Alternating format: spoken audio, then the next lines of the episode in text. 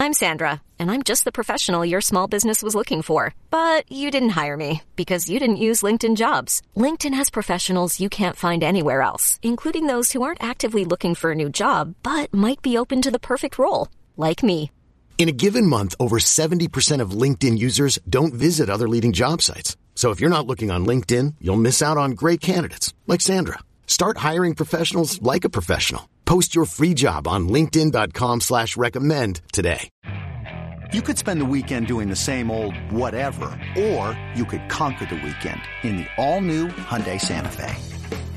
Visit HyundaiUSA.com for more details. Hyundai, there's joy in every journey. Hello, everybody. Welcome to the Wolverine 24 7 podcast, your audio source for all things Michigan football, basketball, and recruiting. I'm your host, Zach Shaw. Steve Lorenz here with me. We are previewing the Wolverines Fiesta Bowl matchup against number three TCU college football playoff semifinal. Uh, will be going down Saturday at 4 p.m. Eastern time. I, I assume everyone listening probably already knows the date and the time. I'm recording from Arizona. Steve's back in Michigan. We're going to talk keys to the game. Alejandro and I are going to do a kind of recap of the media side of things this week. We got more access than we usually get uh, to the Michigan football team, so we'll we'll have a quick podcast kind of talking about some of the things we learned or the observations from this week.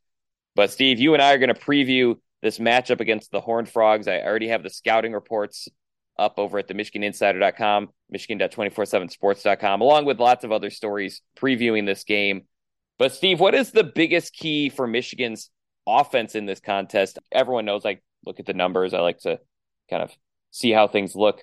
I think there's a major opportunity to run the football if Michigan can kind of pick up where it left off during the fall. But Steve, what's the biggest key for you for Michigan's offense to make the most out of this matchup and come away with the victory? Uh, to me, I, I, kind of along the lines of what you said with running the football. I think you know more than I mean more than some of the last four or five games that Michigan played in the regular season. This this game seems to fit be a good matchup on paper as far as like what Michigan's identity is offensively, right? definitely a game where like you know, I mean, no matter who they're playing, but if if Michigan had Corum and a healthy Corum and Edwards, I mean, I think this would be a game that that one or both of those guys would have huge games. Um, TCU is going to have to play above their head defensively against the run.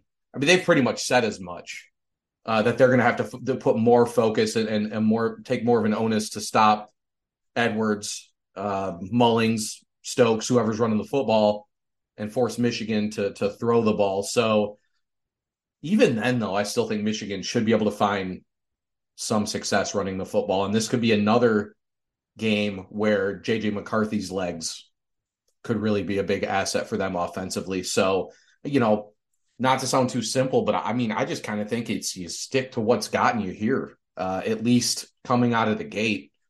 But the good thing is now we've seen Michigan last three or four weeks really sort of expand their identity offensively a little bit. So, you know, I think that makes it tougher for a team like TCU who who has had some struggles defensively this season to really fully slow Michigan's attack down. Yeah, I, th- I think there's a big opportunity in the run game. The last three games TCU played, and, and I guess take them for what you will, but it was against Baylor, Iowa State, and then obviously Kansas State in the Big 12 title game. They gave up a combined 596 yards, six rushing touchdowns, 596 rushing yards, I should say, six rushing touchdowns, and 4.9 yards per carry. Those are really high numbers for like a team that is in the college football playoff. And, and TCU is great at a lot of things, and we'll obviously get to some of those.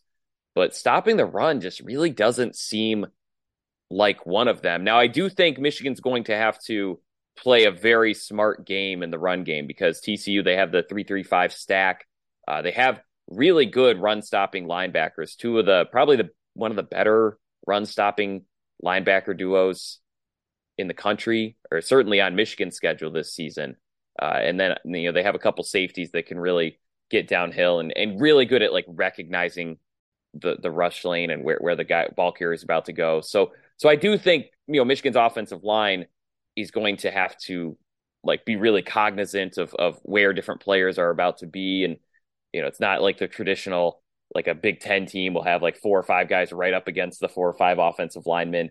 Um, so on on the one hand, Michigan has a, a, nice size advantage run plays, but on the other hand, I, I think TCU can be creative and and I would argue faster getting to the ball in especially in rushing downs. You know, plays where TCU is pretty sure Michigan's going to run. So you know, I, th- I but I I still think this is just an opportunity Michigan has to capitalize on. If they can pick up where they left off against Purdue and Ohio State, and really all season, I, I don't think there's been a game that you know maybe that Illinois second half, and obviously the Ohio State first half. I guess it, it you know there's been without Blake Corum, there's been bits and pieces where the run game has had a lull, but but at the same time, I think that this is this offensive line, the cohesion they play with, I think the time they've had to prepare. I mean, really, I, I, I think the maybe the number to watch in my head is 200 rushing yards. I mean, if Michigan gets to 200 rushing yards, I really just don't see how they're going to lose this football game because I think there is an opportunity to get there. And I think that would be indicative of the kind of success Michigan's run game is having. Steve, switching over to the pass game, you know, we, we know Michigan is not typically a, a pass to win kind of team, but they are probably going to have to throw the ball a little bit, especially the way TCU's coaches and, and players are talking about Michigan's run game. Like it, you almost need to keep TCU honest. Uh, and and so I think this is this is a game in my mind where you know JJ McCarthy started to make some really good what I would call like NFL throws against Ohio State and really against Purdue. I thought that was maybe his best game. I don't know. Both those two games back to back, that that really started to show how much he has grown and how high of a ceiling he has, not just next year, but also to close out this season. What's what's jumping out to you, or what's the biggest key for Michigan to kind of get what they need to get in the passing game? I think you need to milk the play action as much as possible, right? I mean, They've made a concerted effort to talk about how much they want to stop Michigan's run game. We've seen Michigan's pass play action pass has been very successful all season when they utilize it. Uh, that just seems to kind of open up some more opportunities for Michigan in that regard, right? I mean, you know, that's why I said I think McCarthy's sort of ascension the last two or three games has given Michigan a totally different dynamic. I think it's one we may have expected at I think I think some people, a lot of people probably would have expected it to come to fruition a little bit earlier in the season, but you know, obviously hasn't hurt Michigan at all that it maybe took a little bit longer. But now that he's really seems to have a more of an all around grasp, both throwing the ball, running the ball, making the right decision type deal. Uh, you know, I think Michigan has to just the the play action needs to be their bread and butter. And now, you know, with Erick All gone, Schoonmaker and, and Loveland are both healthy. Both are making plays. Uh, you know, Cornelius Johnson, I, I really think the, the Ohio State game can kind of be a springboard for him. One guy, too, is Roman Wilson, you know, who hasn't statistically been there necessarily the last four or five weeks, but I think the release, I think he was kind of the the unfortunate uh not unfortunate, but a guy who was wide open, I think, on at least two of Michigan's long pass plays against Ohio State. You know, so so he's getting open. Uh, you know, so so yeah, I think really uh, comes down to Michigan's ability in the play action pass, and and again, it it should be there in some capacity, right? I mean, it, it's it's hard to imagine that it wouldn't be. So, uh, yeah, Michigan, you know, we know they're going to try to come out and run the football, and and everybody knows that and and that's to me that's really what helps them throwing the football because the play action is just it's just such it's just a common sense move teams are just waiting and waiting to slow down your run game uh, and then you just suck in that second level let your receivers get open and, and move the ball down the field yeah i think the play action can be valuable in this matchup and and they're to have time too. You know, not just in play action, but but in other plays. TCU not much of a pass rushing team. Uh, they they usually only rush three. Several Michigan players have made note of that already. You know, this is this is a team that that would much rather sit back and kind of dare you to throw and and pick it off or get a hand on the ball. I think I saw they have 76 pass defense pass defenses, so interceptions plus pass breakups compared to 26 sacks. I mean, that's a 3 to 1 ratio. I know Michigan's isn't that high. So I think this is this is a game where Michigan is going to have time, but you know, they are going to have to be really accurate. You know, I think the receivers are going to have to be really crisp with their routes. They might have to break their routes too. TCU's got some fantastic cornerbacks, including uh, the Jim Thorpe Award winner for Nation's Best Cornerback. And so, yeah, you might have to break your route. You might have to kind of change what you do, or or just find a way to shake open. And that's where the chemistry, the increasing chemistry that JJ McCarthy has with his receivers will really come into play. Also, definitely feels like a game where Michigan should be kind of first read on a lot of plays should be the tight ends because I, you know, I, I was, TCU, yes, yep. when they give up a lot of pass plays, it's it's kind of over the middle of the field, and it's it's more safeties, linebackers in coverage than the cornerbacks. Um, and so I, I think, yeah, first read Colston Loveland, I think that will be there. And and Luke Schoonmaker, who uh, I assume is just only getting healthier and healthier. So it it's interesting because I think TCU's secondary is actually really dangerous just because of their ability to pick off passes, because of their ability to, to you know break up passes. But at the same time, the numbers would suggest, especially you know in the Big Twelve, that that a, a passing attack that's really has breadth, lots of different players that they can throw to, can have success over the course of the game. Hundred percent agree. That I was going to butt in with the tight end comment because I think that this is a, this seems like a game where Michigan's tight ends. You know, it's it's not even about having a major statistical game. It's about esta- establishing that area of the field. It's just it's all about forcing respect, is what it is. Same idea that it is when you run the football. You now you have to respect the run, and it opens up things downfield. If Michigan can get their tight ends involved, TCU defense has to respect Michigan's ability in those short to intermediate routes, whether it's in the middle of the field or the short outs or or the drags across the field, whatever. Uh, you know, it's it's just push and pull. And and yeah, TCU seems very susceptible to being beaten down the seams. And again, could be a game where Colston Loveland makes a couple more plays, right? I mean, you know, we've seen his playmaking ability now two weeks in a row. You talk about a guy who's ascended in a big way. Schoonmaker gets an extra what three four weeks to to rest up. I think he, he should be totally 100 percent ready to go. Uh, he to me he's quietly been one of Michigan's most valuable players all season. Uh, he like I said he really was playing that Jake Butt role uh, as a safety valve in the passing game for McCarthy. Uh, you can't understate with a team that can run the ball as as consistently and effectively as Michigan is how valuable it is to have that safety valve at the tight end spot that you can uh, who's going to make the catch, who could you could get you four or five more yards, but either way, you know, a lot of times you could be looking at third and two, third and one instead of third and six. So yeah, I mean, I think the tight ends could be yeah could be in line for for a really productive game all around. Right, exactly, and and I think as you said, I think if there's balance, I think Michigan's going to be able to have success. I think if it's just the run game's working or, you know, the, there's incomplete passes downfield, I think that's when you might see TCU start to kind of sense blood in the water, start to dial up a little more aggressive. Couple other things I, I want to point out. I think one, I do think Michigan's going to have to be really ready to make adjustments. Every, every player we've talked to on Michigan's offense so far about TCU has mentioned that this defense is not like anything they've seen before. You know, the three three five. Um, Ohio State does it a little bit with a with like a third safety on the field quite a bit, but it, it is kind of interesting. Like like they're gonna rush fewer guys. They're not a team that gets a ton of pressure or gets a ton of sacks. Eh, but at the same time, there's not going to be a lot of openings to throw. So, so you know that's going to be adjustment. I think the run game. I think there's going to have to be adjustments. And don't forget TCU.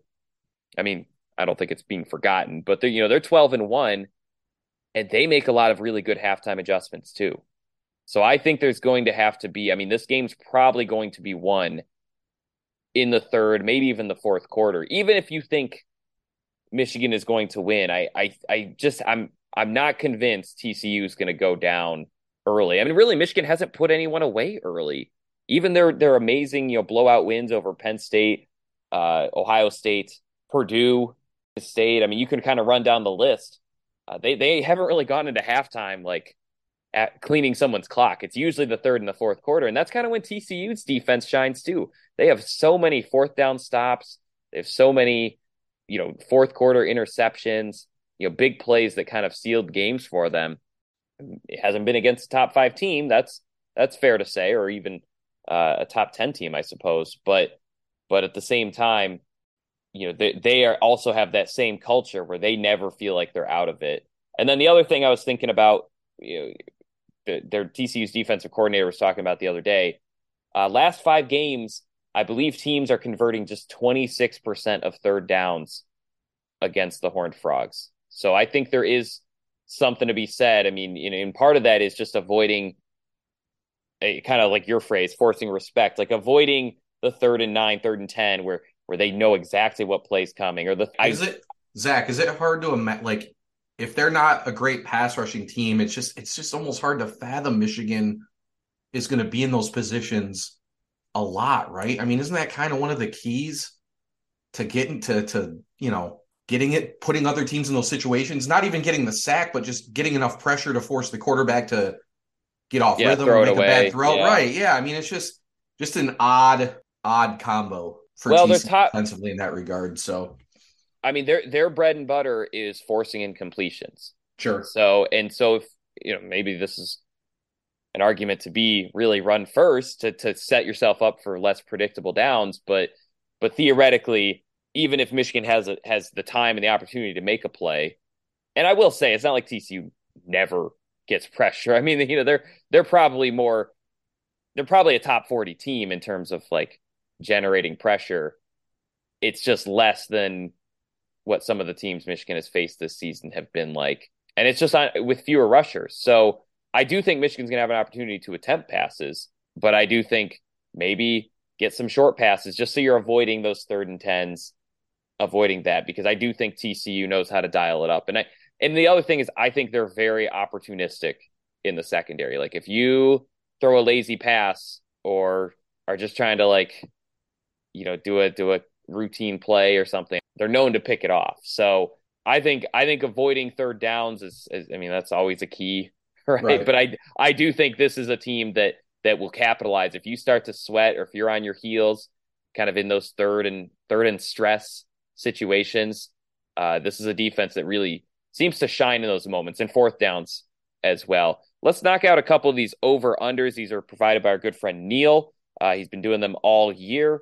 And and we usually do a story with with all of the picks as well, but we do a couple in this these podcasts. So far this season, I'm 64 and 47. Steve is 52 and 59. Let's do this one 119.5 yards from scrimmage for Donovan Edwards. Boy, this feels like I mean, it feels like a very important over for Michigan to hit, but it also feels like a very attainable number for Edwards. I I somehow I think it is still underrated what he did against Ohio State and Purdue. I, I wonder if maybe just because it only happened on like three or four big plays and like the the in, the in between plays maybe weren't as as consistently punishing. But 401 rushing yards and what three touchdowns, four touchdowns against Ohio State and Purdue. And I don't know how much of a pass catching threat he'll be in this game. It, it, I would assume he is healthier than he was four or five weeks ago, but he is still wearing a splint or cast on his hand. We saw saw that in practice, but I'm still taking the over, partly because he's he's the guy in the run game right now, but also just because I do think he is very electric. He's explosive, and I think he, you know, at the beginning of the season, I think you and I had at times talked about. Now he's still he's still trying to iron out like the vision, the the patience he's got all of that now. He is the complete package running back. I fully expect him to contend for every major award that he can next fall. And I think you're already kind of like McCarthy. You're it's coming early too. It's not just a 2023 deal. Uh, you're starting to see it already on these big stages. So I'm taking the over for this one. Yeah, I am too. again, I think his ability in the passing game could be a thing again. Didn't have to be the last two games. But yeah, you talk about getting getting all that time to heal uh, when you consider he played in those games while not being 100%. So, you know, he was already in a in a position where he could play and obviously be super effective. Got to think he's come quite a way since then. So, um, yeah, I'll take the over. I just have a hard time thinking that he, you know, he may end up having a huge game in this one. Uh, I just that it, this could be, you know, I don't know. I guess maybe the Ohio State game was sort of a national coming out party, but like I think this one on an even bigger stage could be another one. I just kind of have a hunch with him, just based on what we've broken down about what TCU's defense specializes at, what they don't, how Michigan can attack. I just think he could be in position to have a huge game. Yeah, and, and really 120, I'm not sneezing at it, but that's that's a low enough number where I if Edwards didn't hit this, Michigan might be really pushed on the ropes here. I mean, I I, I do think they need Donovan Edwards to I don't think they need him to be good every single play, but he does need to make some big plays in this game for Michigan's offense to I guess score the requisite amount of points to win. All right, next one, JJ McCarthy averages 9.0 yards per attempt I'll pull up some of his season long numbers along with TCU's this season, but that tentatively feels pretty high in a yards per attempt standpoint. So I'm taking the under. Steve, how about you?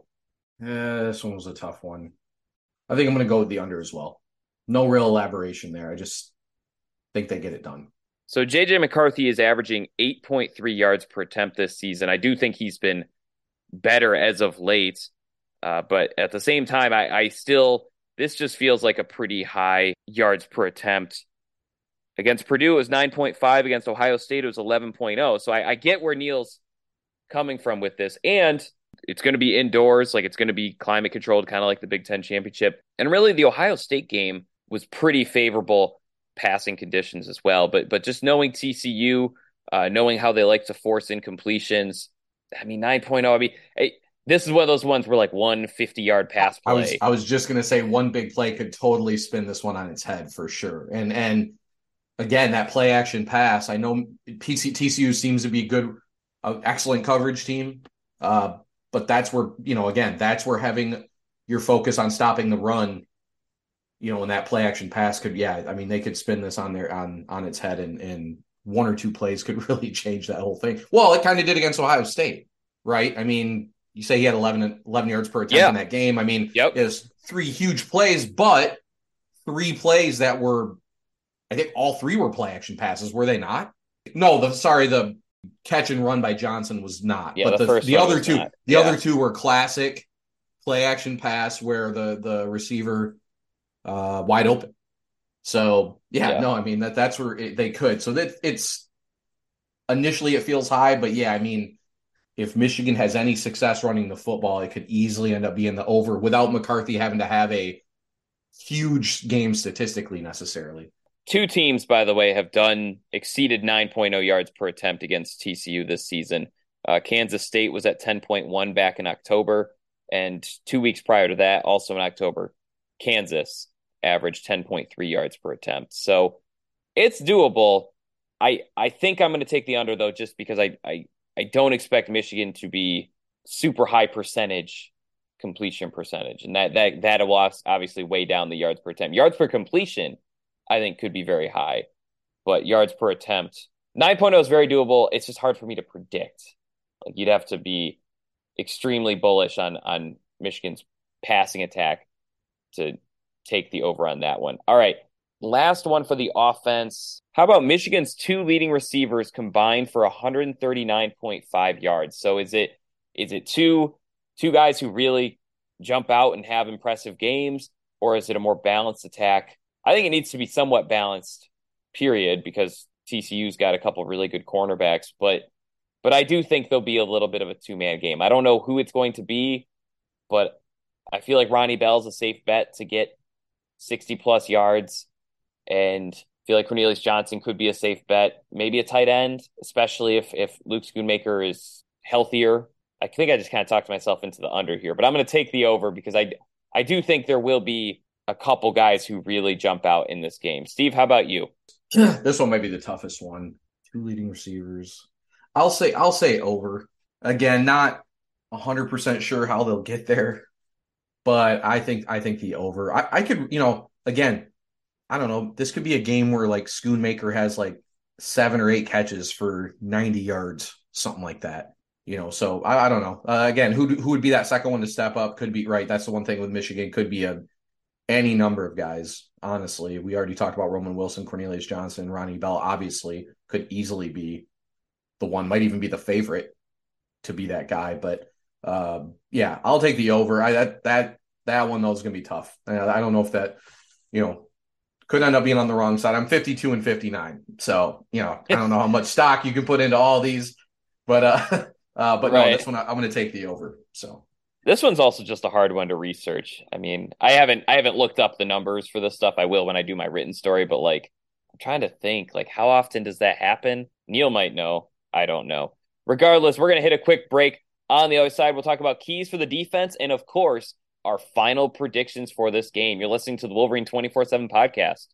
Worried about letting someone else pick out the perfect avocado for your perfect impress them on the third date guacamole? Well, good thing Instacart shoppers are as picky as you are. They find ripe avocados like it's their guac on the line. They are milk expiration date detectives. They bag eggs like the 12 precious pieces of cargo they are. So let Instacart shoppers overthink your groceries so that you can overthink what you'll wear on that third date.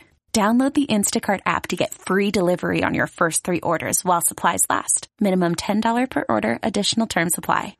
Hey, I'm Brett Podolsky, co founder of The Farmer's Dog. We make fresh food for dogs. We started the company when we saw what a huge difference it made in my own dog, Jada, when she stopped eating ultra processed kibble and started eating fresh, whole food. The Farmer's Dog food isn't fancy, it's just real food delivered to your door in pre portioned packs. It's better for them and easier for you.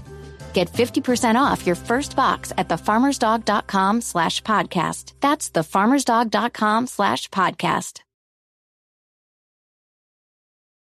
All right, welcome back. Thanks for waiting. So, Steve, I, I, I think the offense, you know, the, the kind of the word I was always using this month was was opportunity. I think there's a very big opportunity for Michigan's offense to have success. They have to do it because TCU isn't a chump team by any stretch but I did always feel like there was an opportunity there. Defense, I think things can get a little bit tougher. I mean, TCU's offense is is very good, uh, very efficient, and I think it's more balanced than people maybe give it credit for in terms of being able to run the ball. I think there's a lot of talk about how they're they're a quick team.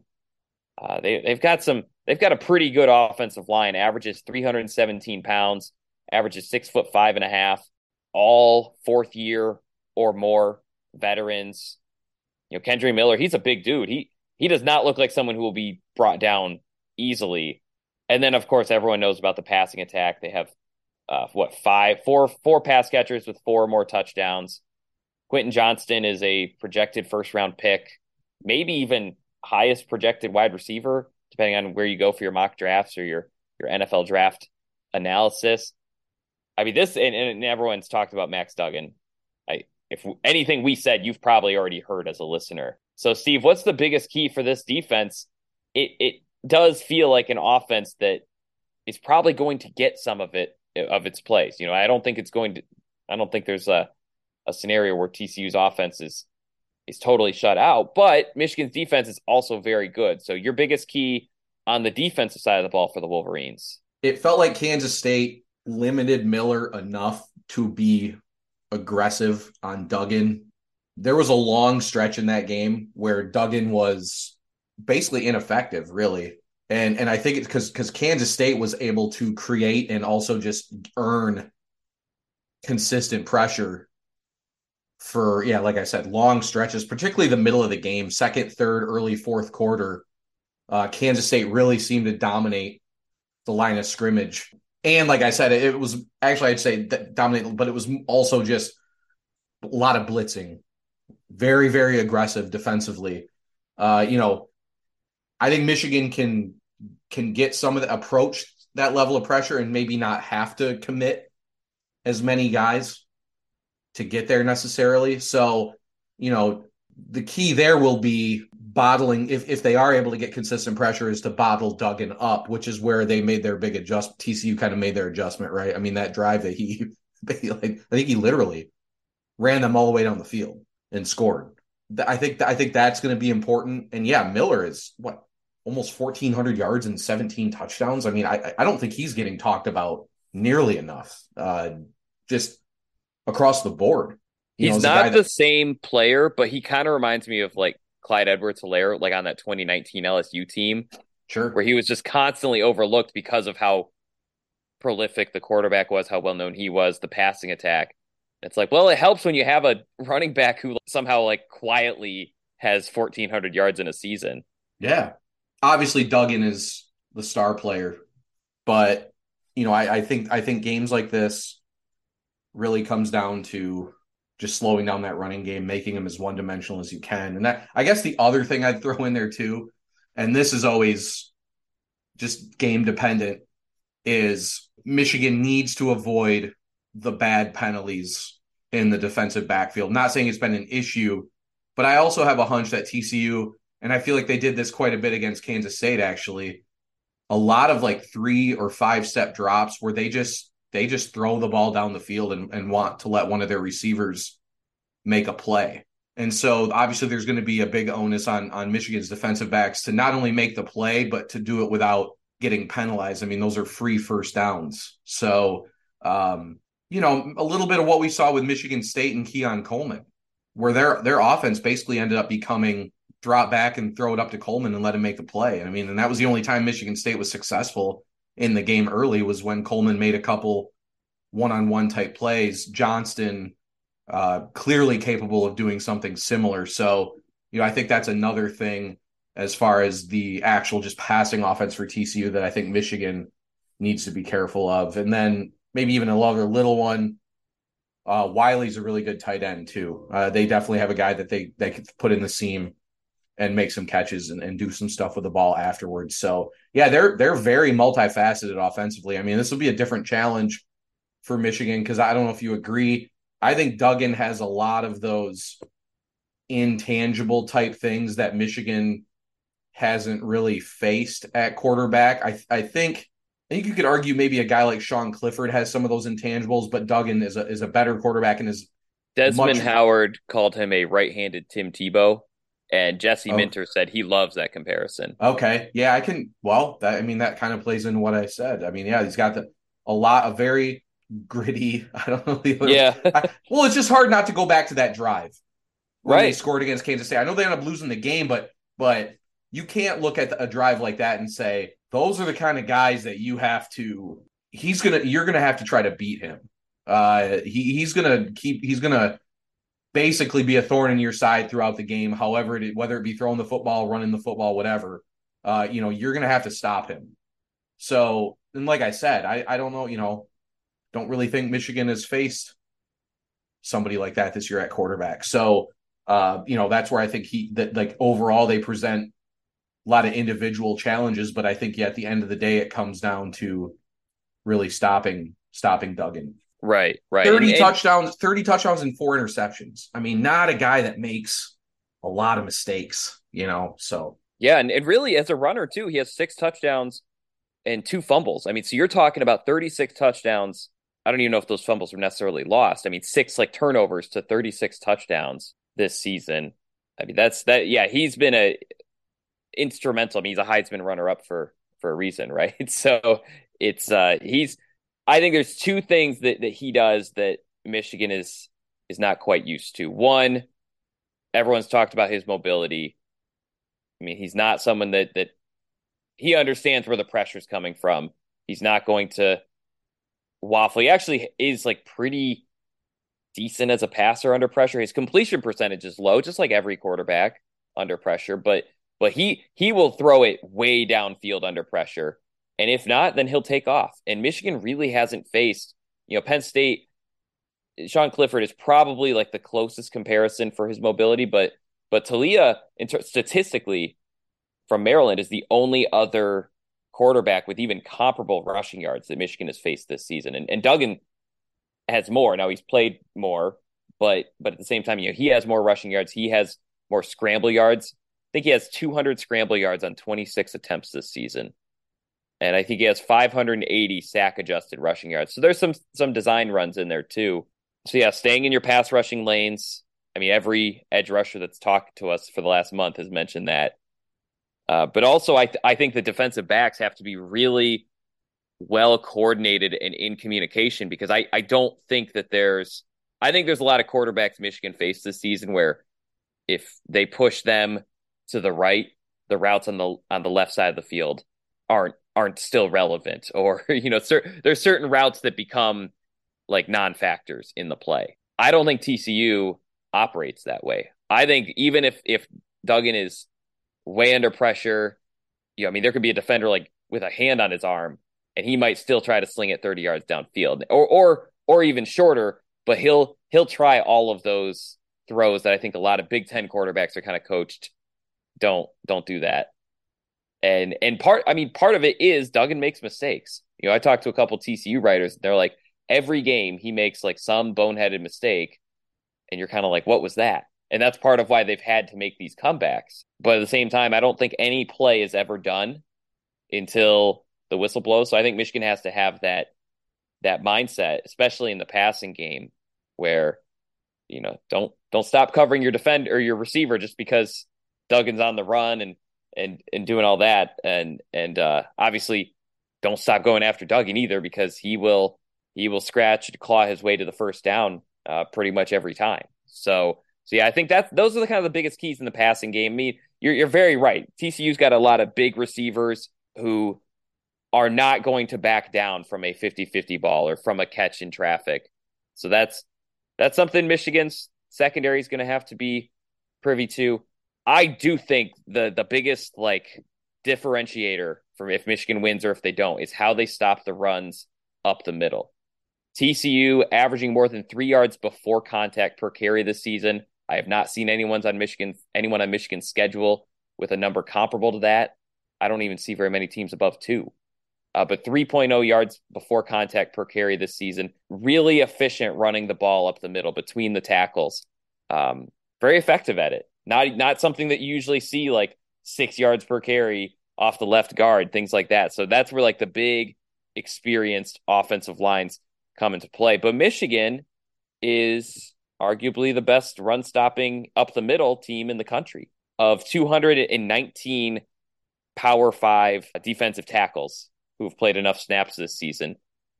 Kris Jenkins, Mazi Smith, Mason Graham rank first, fifth, and 13th out of 214 Power Five defensive tackles in run stop rate. And that a stop rate is determined as a as a failure run, so a run stuff. If it's not a tackle for loss, it's like one or two yards. Like three top 15 defensive tackles out of over 200. So you're talking about a Michigan defensive line that that really is changing games based on its ability to run up or stop the run up the middle. Because Ohio State and Purdue both threw for more than 300 yards. I think they both exceeded 340, but neither could consistently generate anything up the middle. And so they were fully leaning on the pass game. And, and then you saw over the course of the game, Michigan started to get better defending the pass.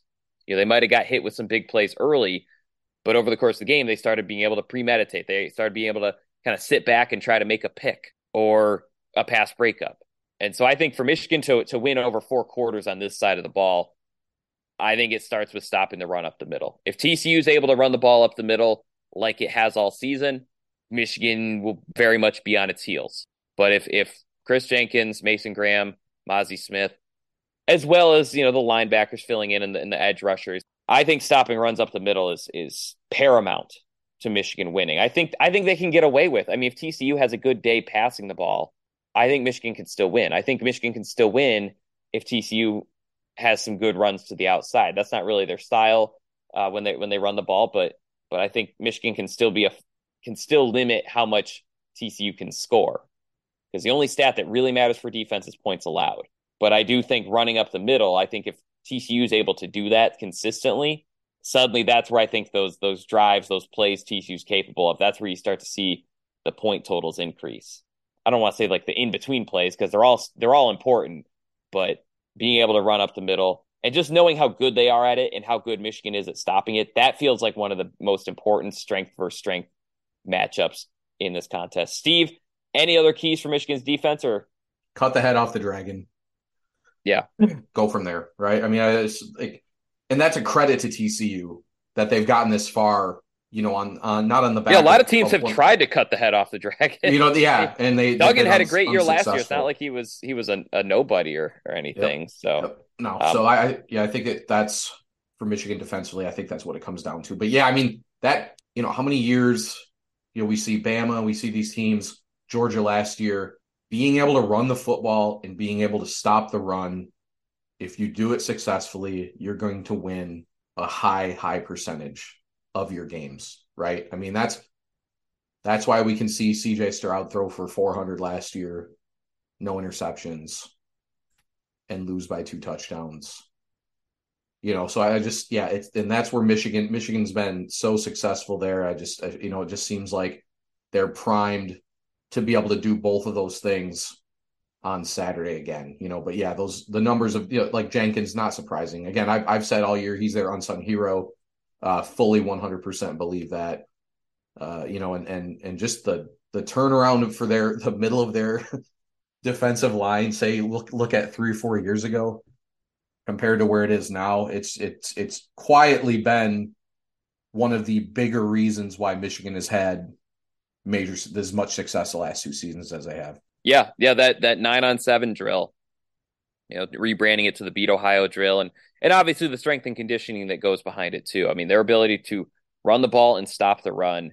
And you could even look in previous season. I mean, I I I, I might look it up after this podcast. I mean, Jim Harbaugh's record when allowing you know fewer than 150 rushing yards or running for more than 150 yards like it, it's it's just uncanny it's like that's certainly now it's it's a major key but but even even back before I guess this latest successful wave, that was a that was a huge key. That was that was how Ohio State beat Michigan, even even with all the passing highlight plays, because they still had them the past two years. It's the runs up the middle and and really the run game overall. But but I guess speaking to TCU and knowing that they're probably one of the better teams in the country running between the tackles so far on paper, uh, you know, and how that matches up against Michigan. For better or worse, that will be a determinant of Michigan's fate in this contest. All right, let's knock out some of these over unders. Speaking of, defense allows 5.0 yards per rush from TCU's running back. So Duggan's not a part of this. Uh, it's it's Miller and and their backups. 5.0 yards per carry. So far this season, Kendre Miller is averaging 6.2 yards per attempt. Uh, his backup, Emari Demercado, 5.2 yards per carry. I'm going to take the under I really think Michigan has the best run defense in the country. May, Georgia probably could have a case. I, I'm not trying to start that debate, but I do think this is something Michigan really shines in. So I'm going to take the under. Steve, how about you? Same pick, same reasoning. I just it, it's that's one of those like you know we'll do our predictions here in a bit. Obviously, I, you know I'm going to pick Michigan to win. I think uh, this is one of those. If if this ends up at the over, then this game's either a lot very very close or or TCU comes out on top because I yeah I mean this is what Michigan has found success on all season. And uh you know they've just been too stout in the middle. Barrett's playing his best football. Probably could argue Colson's playing his best football too. So it's not just those defensive tackles in the middle. I mean you know Michigan's front seven is is has been excellent against the run. So I'll take the under. All right next one. 79.5 receiving yards for Quentin Johnston. I'm taking the over. I I think I've been taking the over on the individual receiver yards for a few weeks now. Because Ohio State, I mean, their their two main guys had more than 100 yards. Uh, Charlie Jones, I don't remember exactly how many yards he ended up with, but it was he was pretty effective. I think Michigan's secondaries is, you know, talking to Steve Clinkscale yesterday and, and Mike Sainristil as well. They're not happy with how they're they've played lately. They're they're probably like the one position group that is is truly like dissatisfied with how things are. And and and that both of them acknowledge like it's about how things look at the end. It's not about yardage, it's about points. So there is something to be said for holding both Purdue and Ohio State under 25 points. But they both are well aware that, that there were some big plays. And that put Michigan's defense in a position where they had to, you know, really make some gotta have it plays, both in the red zone or just like in their own territory. And I think Johnson's just really good. I mean, you know, he's he's a tough cover. He's had a great season. I think he has over 900 yards. Uh, he's projected. I think I've seen him projected as a top 10 pick at times. So he'll probably get his. Now, eh, like I've said in previous episodes, if he gets 100 yards, but it takes like 13 targets for him to get there, Michigan's going to be feeling pretty good. But I do think he's going to get yards. The one thing that is interesting is I do think TCU is kind of like Michigan, where they there are six guys that they're extremely comfortable throwing the ball to, and who will make plays for them. You mentioned the tight ends; they have four receivers with four touchdowns or more. But I still think Johnston's going to get his. I, I I would not be surprised if TCU threw for 300 yards in this game. I mean, Purdue did it. Ohio State did it. Like even if I I not to give away my pick, but even if I think Michigan's going to win, I still think TCU is going to get make some plays in the passing game. So Steve, 79.5 receiving yards for Quentin Johnston. What say you? I'm agree in agreement with you again. Just because, yeah, I think they just I think he's the guy. I think they're just going to try to keep feeding it to him. And uh yeah, I think he gets there from a yardage standpoint. You know, and I yeah, what I felt like Charlie Jones had like 300 yards receiving for Purdue in that game. I mean, he he was their whole offense for a really long stretch of the game. Um, but yeah, you know, like you said, both both Purdue and Ohio State have had decent success throwing the football against Michigan. Uh, hasn't amounted to much necessarily. You know, I don't think that means it's a it's a bad sign if Johnston goes hits on the over. You know, but yeah, I mean, I again, I think you're going to see a lot of couple of things, like I said, that what TCU did against Kansas State was just three step drop and just throw it up, you know, and, and it worked sometimes and it didn't work other times. I think the, I can't remember the name of the K State defensive back. It was a one, they were one on one all game. Uh, and they, it really reminded me of, uh, Jourdan Lewis and Aaron Burbridge. Yeah, I was just gonna say, right? Yeah, you know, because like they they it was one on one, and each guy made like a handful of of pretty big plays. I know Johnston in, in the one stretch made a made a big catch, but then the defensive back after he got beat got up and then stripped the ball from him, and Kansas State got it back. I mean, it was just a really uh, fascinating one on one sort of game within the game type deal. So you know, I could see like a similar deal as far as like them trying to just basically force feed Johnston the ball because he probably their best offensive threat. Um, you know, outside of Duggan, obviously, but as far as like, you know, that secondary guy that's going to have the ball, I think he's the guy. So I'll take the over. By the way, Charlie Jones had 162 yards against Michigan on 16 targets, though. Like, so like, or 18 targets. I don't think they had success. I mean, they, I don't think they, they were patting themselves on the back for their performance against Jones, but, but, you know, Johnston, real quick, Steve, who would you put on him? Obviously, it's not going to be the same person all game. Has Will Johnson emerged enough in your mind that, that that's the guy who gets the call against a six foot four, I mean, 252, 215 pounder versus DJ Turner? I, I think, yeah. I think you I start mean, with I, Johnson. Right. I, I, I guess yeah. you do. I mean, you know, biggest thing is, you know, we talk about guys who have emerged. It wasn't just that Johnson had two interceptions against Purdue, it was the type of reads and plays that he made on the ball on those interceptions. That those are veteran type picks. That's elite ability. You know, to again to not just come down with the actual interception, but to to to read the play like he did. So you know, I yeah, I think that big question really turns into is is Will Johnson Michigan's best cornerback right now, and I, I think you could argue he he has been for the last few weeks. Um, so yeah, I get you know not only has he been the best court, but just size wise, he matches up better yeah, than anybody else does, right? Yeah. So, I mean, I, I, think logically, yeah, I mean, I think he's good. I, I, I put it this way: I think Saturday, I think you're going to see a fair share of Will Johnson covering him for sure, whether it's uh, exclusive or you know whatever. I, think I think you're going to see a lot of Will Johnson, Johnson on Johnson on Saturday. There you go. All right, last one of these predictions, kind of giving away a little bit of our picks, but Michigan is up by 3.5 points at halftime. I think I'm gonna take the under. I don't I don't know what the season average is, but it it feels like it's around 3.5. I I kind of expect this game to be close at halftime. I you know it, really run through Michigan's entire schedule. How many teams were they really blowing out at halftime? Not Penn State, not Ohio State, not even Purdue, not um, I don't know. There's a bunch. I keep going going through them. So I'm going to take the under on this one. I, I think I think this game's going to be decided. I kind of already said this in the, the first half of this episode, but I think this game's going to be decided by which of these teams that really prides itself in how it plays in the second half stands up and and just keeps pushing all the way third quarter, fourth quarter if necessary. I don't think TCU is the kind of team that goes away. The proof is in their schedule. And Michigan is a team that that really is strong enough for four quarters to the point where they are str- they look stronger in the fourth quarter than in the first quarter. And the proof is every game they've played this season. Who knows? Maybe I mean one touchdown deficit really isn't that big and that would be more than 3.5 points, but I'm going to take the under on this one. Steve, how about you? Uh, I'll take the over, but but yeah, your last sentence kind of not spoiled it, but like yeah, I'm thinking like I think Michigan may be up by like a touchdown, touchdown, a field goal maybe.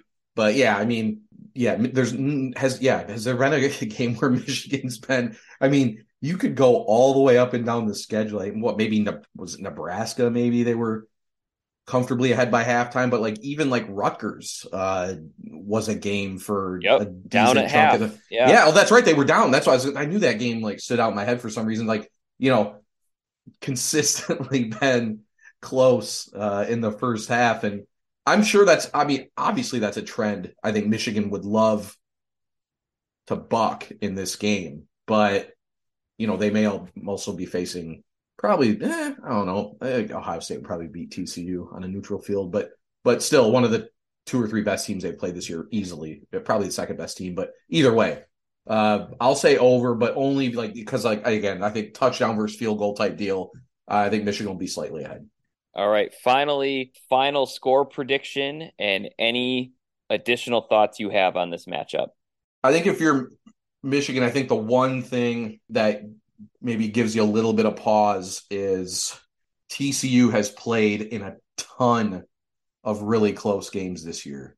Michigan's had, when we're talking about over the course of four quarters, has had one against Illinois.